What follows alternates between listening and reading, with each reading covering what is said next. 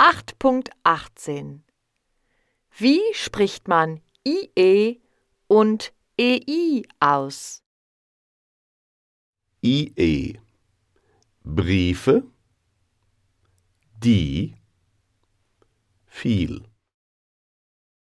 EI Metzgerei, Bäckerei, meistens.